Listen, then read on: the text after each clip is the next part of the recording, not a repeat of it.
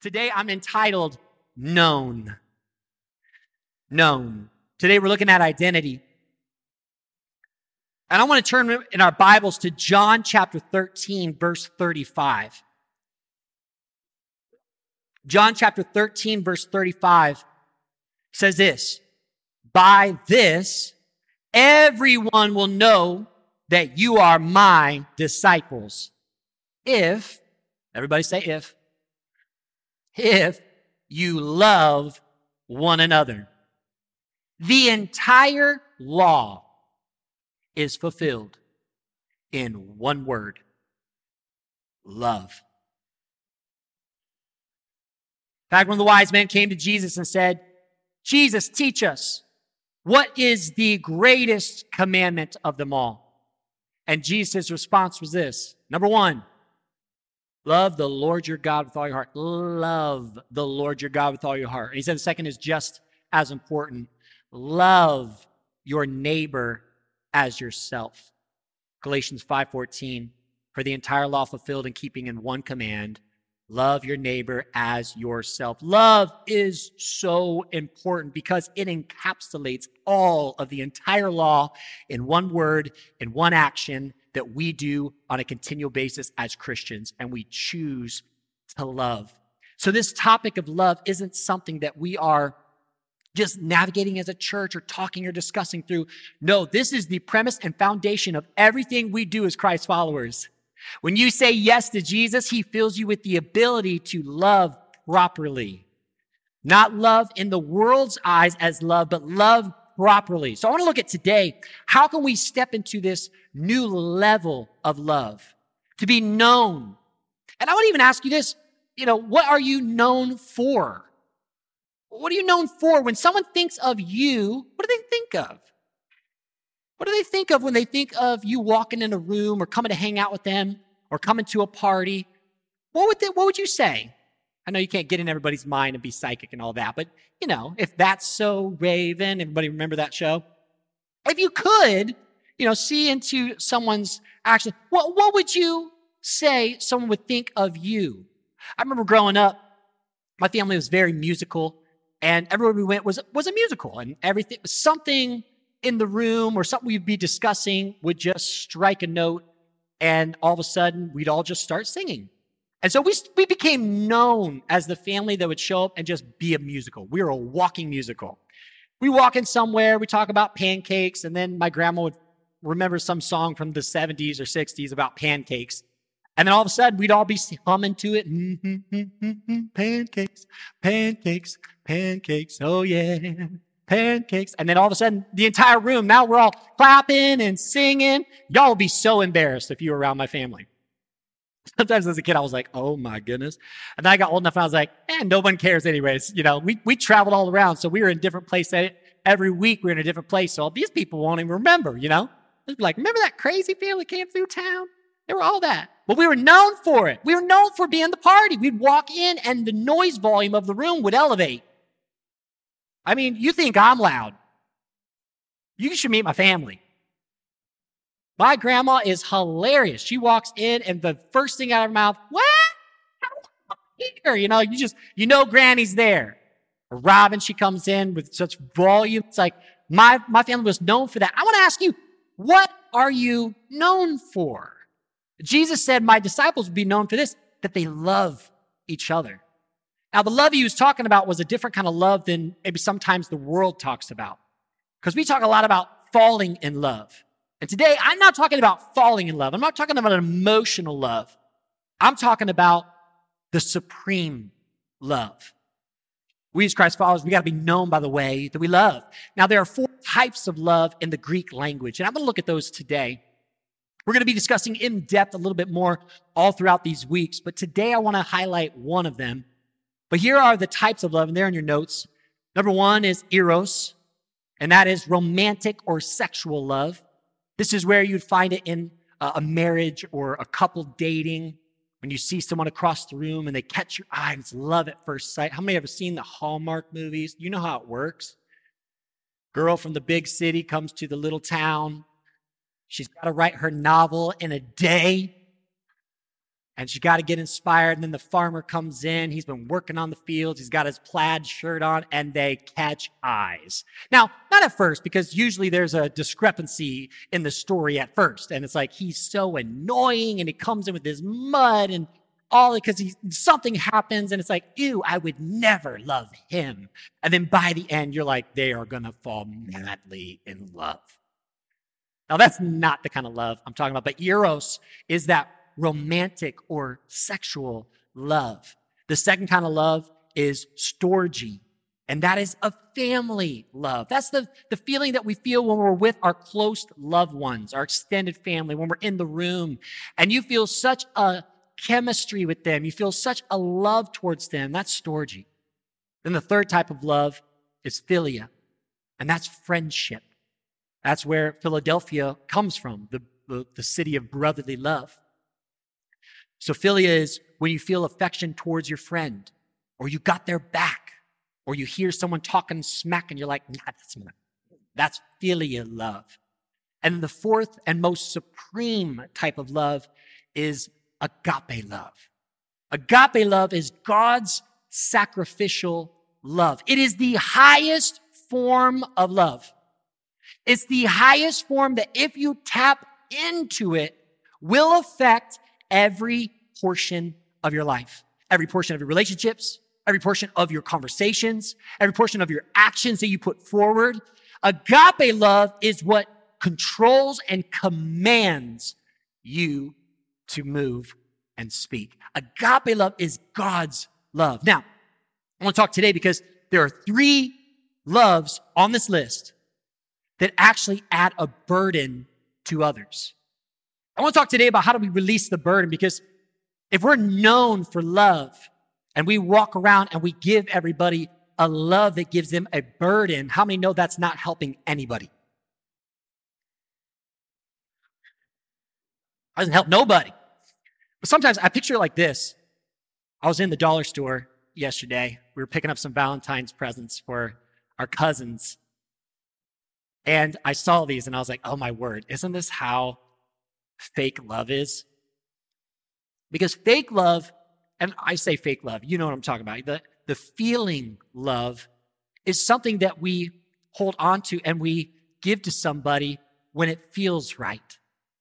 And I can take this fake love, I can give it to somebody.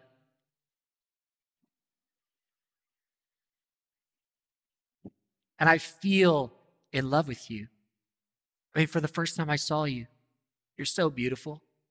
And every year, you just get more and more beautiful.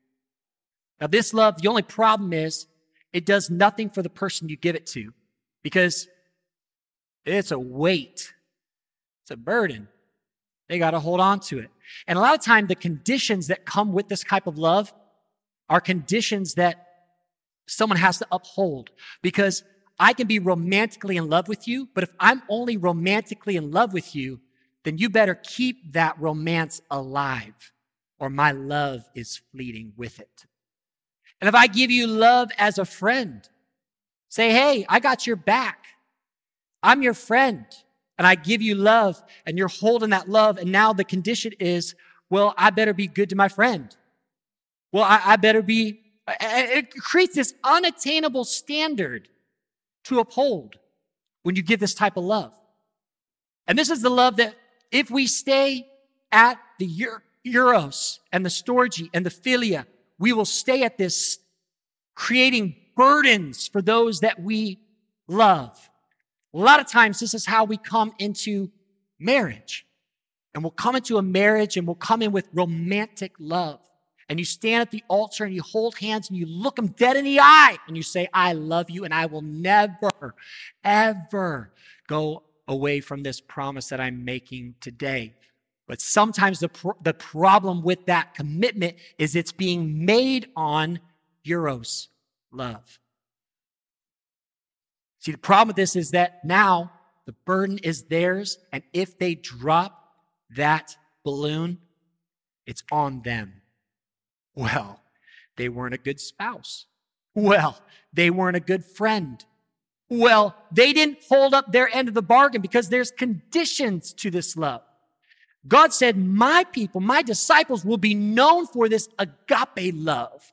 This agape love is a sacrificial love. It's this, the supreme love of all. And it's not a feeling. It's a choice of the will. When you step into agape love, it's a choice you make. It's saying, I will love you forever. And I picture agape love looking like this. These are a little more high end, okay?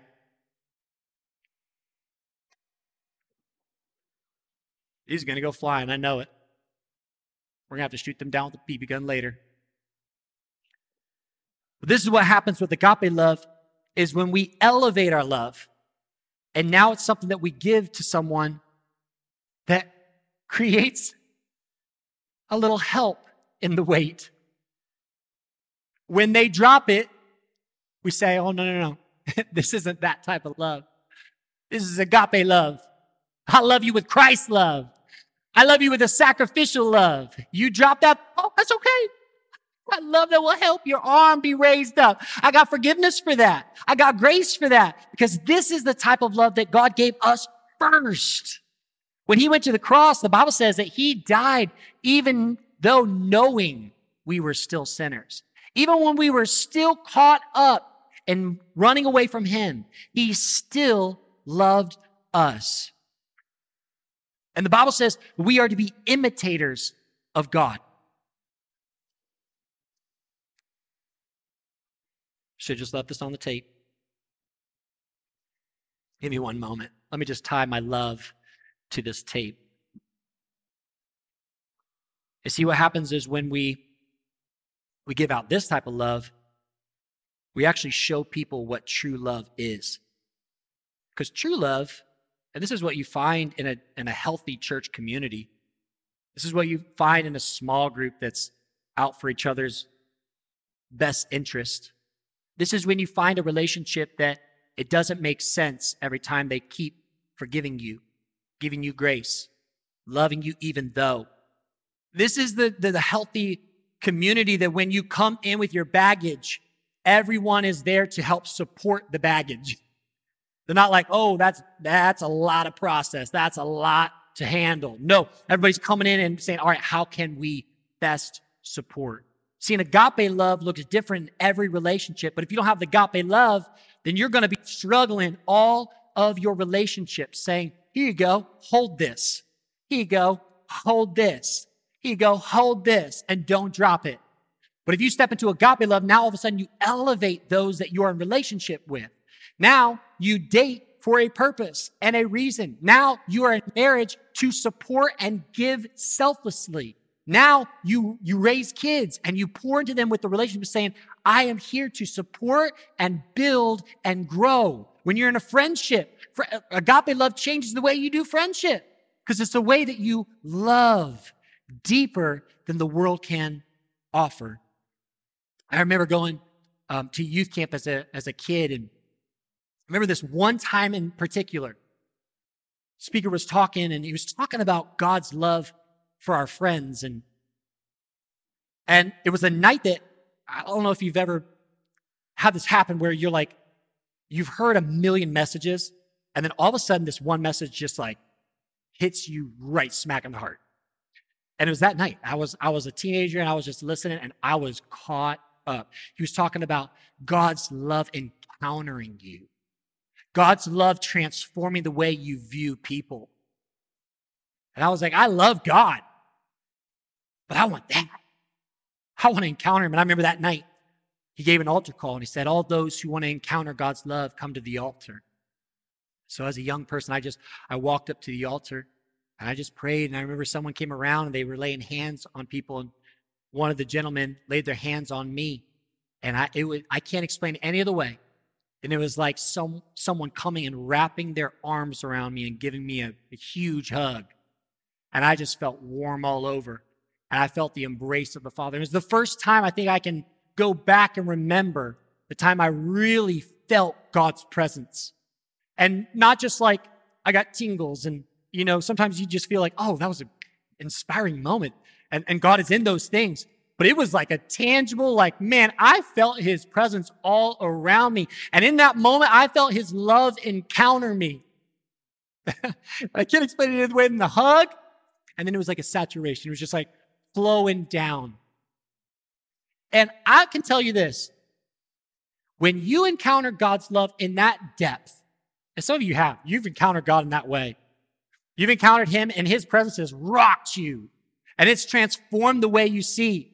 Because let me tell you, you can't, uh, you can't produce. I wrote this down because you can't produce what you have not yet received yourself.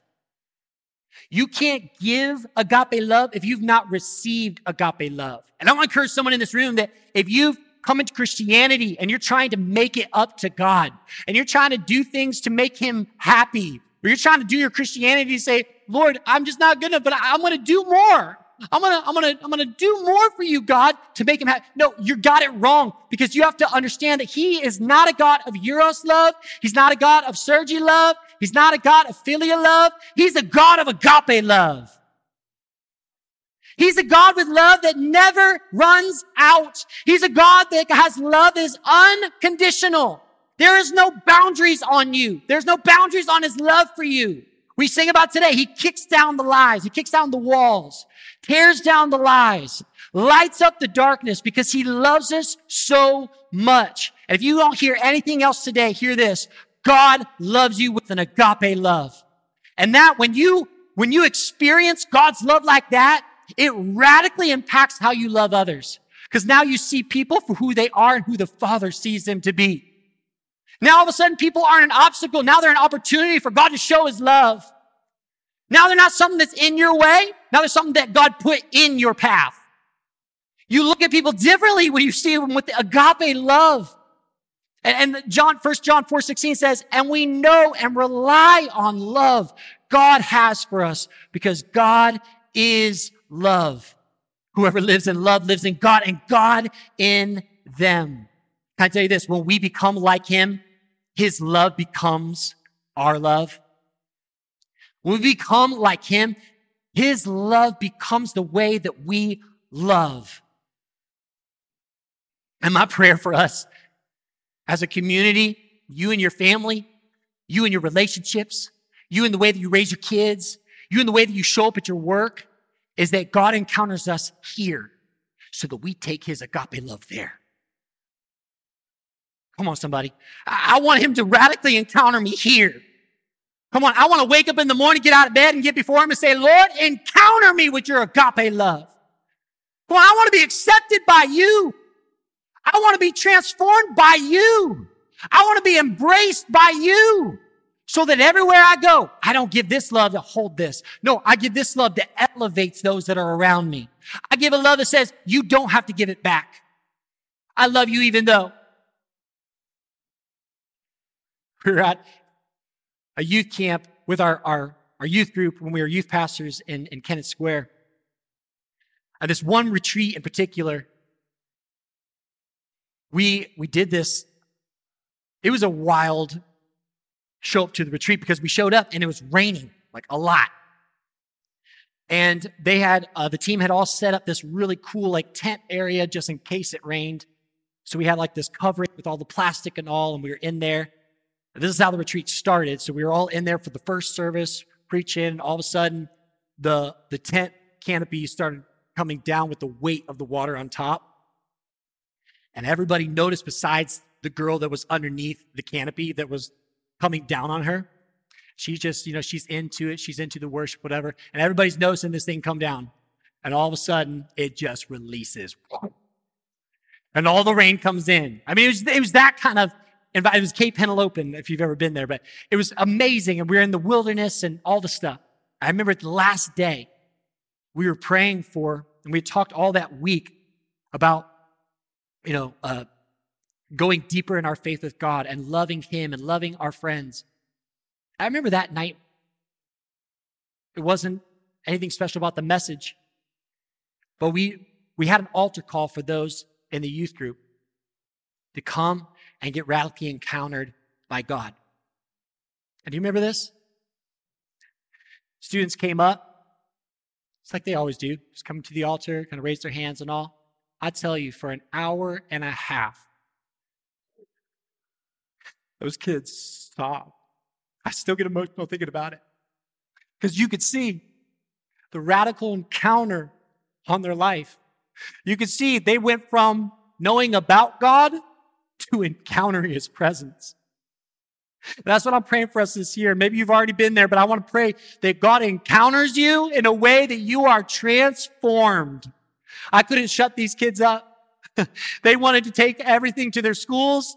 They came back with fire in their bones. I was like, yo, just talking to this microphone because, you know, we're always trying to fundraise for the youth group. I'm like, yo, show them what I'm working with so I can tell them I need more money. My kids need to go. They need to go into these schools. They need to radically encounter their friends because God has transformed something. Remember that? We just had voiceovers. They were like sobbing over their friends, like, my friends are going to hell if I don't do something. And God had transformed the way they view their world. That's what happens when God encounters us. So I want to look at the agape love. I want to define it so that we can step into it. But I'm going to pray today that at the end of this, this time, we're going to have an altar time. We're just going to open up this place. And I'm praying that just like that canopy, that God's presence comes over you and saturates you today.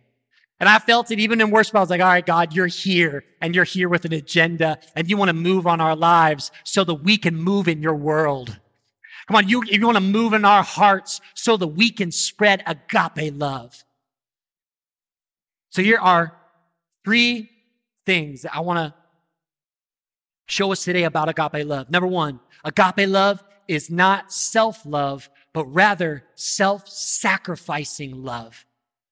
1 John 3:16 says this, this is how we know what love is. Jesus Christ laid down his life for us. We ought to lay our lives down for our brothers and sisters. If anyone has material possessions and sees a brother or sister in need, but has no pity on them, how can the love of God be in them, in that person? And verse 18 says, Dear children, let us not love with words or speech, but with actions and in truth. Agape love is a self sacrificing love. It's saying, how can I help? How can I support? How can I give? How can I love you? When I see your bucket empty, how can I fill you? Number two, agape love is an unending, not a temporary feeling or emotion or attraction, but it is unending. Agape love, when, when God's love gets in you, it's a love that never runs out.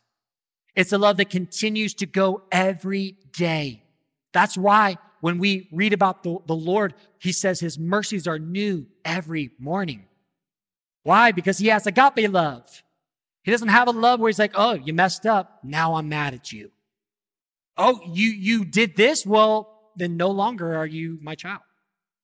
No, God's love is an agape love. And if we learn to be like Him, if we learn to step into this love, now in our relationships, now in our, our, our marriage, as we're building a marriage, as, we're pouring into our kids, as we show up to our workplaces and we love our fellow employees, or we love our employers, or we love those that are, are working under us, that, that is what God wants us to, to give them, is this unending love. Say, it will never run out. I'll give and give and give and give and never will it run out. Romans 5 8 says, But God demonstrates his own love towards us in that while we were still sinners, God died for us. I love this quote. It says, God's love is like an ocean. You can see its beginning, but not its end. The third thing is agape love is generous, not selfish and greedy. Agape love is generous. Like the way that the Bible describes God is God loved the world so much that he gave. Love is directly tied to our actions. It's directly tied to what we produce. So when we love with an agape love, it transforms the way we produce in our workplace. It'll transform the way you produce in your family. It'll, it'll transform the way that you show up to build relationships and to love one another. Agape love And 1 John 3 1 says, See what great love the Father has lavished on us, that we should call we should be called children of God. And that is what we are. The reason the world does not know us is that it does not know him. I love this because the Father always pours out love on us. How do we step into this agape love? You're like, Pastor, it's great, great to hear that agape love is the way we should do it, sacrificial love, but how many know relationships are messy? Dating's all fun and games until it gets real. Marriage seems like a walk in the park until you got to work together and live together and do life together and wake up every day together. And you realize marriage is work. Marriage has benefits, and we're going to talk about that. Marriage is amazing when you build it to last. We just talked about this the other day. This is probably one of our best years of marriage. We're coming up on 16 years. Let's go. Yeah, you could clap for that. 16 years. I mean, I'm not, I'm no Ronaldo, but I'm getting there. I'm getting there. 16 years, this is one of our best years. When you build something to last, it's something you walk into new relationships with a new mindset. And it's like, wow, how can I build this thing for the glory of the Lord? But in that agape love, it's our spirit leading our flesh to love. You got to understand this because your flesh is going to say, no, bro, walk away. Girl, you do not deserve that. Now, I'm not saying that you should be a part of abuse relationship, uh, abusive relationships. I'm not saying that at all. I'm not saying that you should go back to your perpetrator and, and forgive them, be best friends. I'm not saying that at all. Nowhere do you find that in the Word of God. But I am saying this if you are committed, if you are, you made a decision to say, this is what I'm building, this is what I'm doing, then you got to pour health into that relationship. You got to use your spirit to say, flesh, let's go. How many know your flesh doesn't always want to worship God? Your flesh doesn't always want to wake up in the morning and be with Him, right? Am I the only unspiritual person in the room? Come on. There's, there's mornings I wake up, I'm like, no. Last night was a late night. God, you understand? Right? There's a lot of mornings that I don't want to. A lot of Sundays I'll show up and like, all right, gotta tell myself. Why? Because we're human. That's our flesh. We're born into a sinful nature. Our sinful nature wants to pull us towards sin and death and all this stuff. But we have to direct it with our spirit. That's why we started the, the year with a fast. Come on, somebody. We fasted to say, flesh, shut up. And spirit, turn up. How many turned up their spirit with that fast? Come on. We got to turn up the volume and say, Lord, we want more of you. We want the torrential downpour in our life. So we got to say no to fleshly things and say yes to the spirit. Same thing with agape love. We got to say, no, I will not bend to those things that I used to do. I will not bend to that mindset that everybody owes me something. I will not bend to that thing where my, in my relationship, I need to get, get, get. And this is my place where you got to pour into me, darling. Come on. I, I married you. Now you got to pour into me. No, we could, we turn it around. We say, no, agape love is what we're known for. This is where we walk into a place where we are giving and pouring into and things are growing around us because we're walking like this. Here you go. Here you go. All right. Here's elevation for your, elevation for you, elevation for you, elevation for you, elevation for you. And now all of a sudden our whole community around us is like hands raised, like, whoa, this is awesome. Come on. Let's do it. Let's do life. How can I pour into you? And all of a sudden now we start to be, they start to be beneficiaries of agape love because of what's inside of us. I was reading this story. Actually, I heard about it a long time ago. And I was telling Ane about it when we were getting these balloons. I was like, I need to look that up and make sure that's true. Because you know, you hear stuff in sermons, you're like, I don't know if that's a true story. That seems far fetched. I looked it up. Larry Walter, you got to look up this story. It's crazy. He was the first person to fly in a lawn chair. 1982, he had a dream. He wanted to fly. And so he told his girlfriend, We're going to get some weather balloons and we're going to tie it to my lawn chair. and I'm going to fly. So he did it. He hooked up a CB walkie talkie. He got his little pellet gun, because you know you got to come down. He hooked up all the weather balloons to his lawn chair, and he launched. Not only did he launch, his goal was to reach 10,000 feet, which he did. And he kept climbing 16,000 feet elevation. I'm laughing because the planes, now he was in direct path of the flight path. And now on the radar, they're seeing this flying object that's in the way of American Airlines. So now they're reporting, reporting, trying to find out what this thing is. And here's Larry Walter, uh, or Wallace, sorry, Walter, on his lawn chair talking to his girlfriend. and the whole thing, you have to read the whole story because it's unbelievable. My point with this is sometimes we settle to be on the ground with our love when God's love wants to elevate us higher than we've ever been before and do things that we would never dream about doing on our own. But let me tell you, when Christ's love transforms your heart, it elevates you to a height that is unimaginable.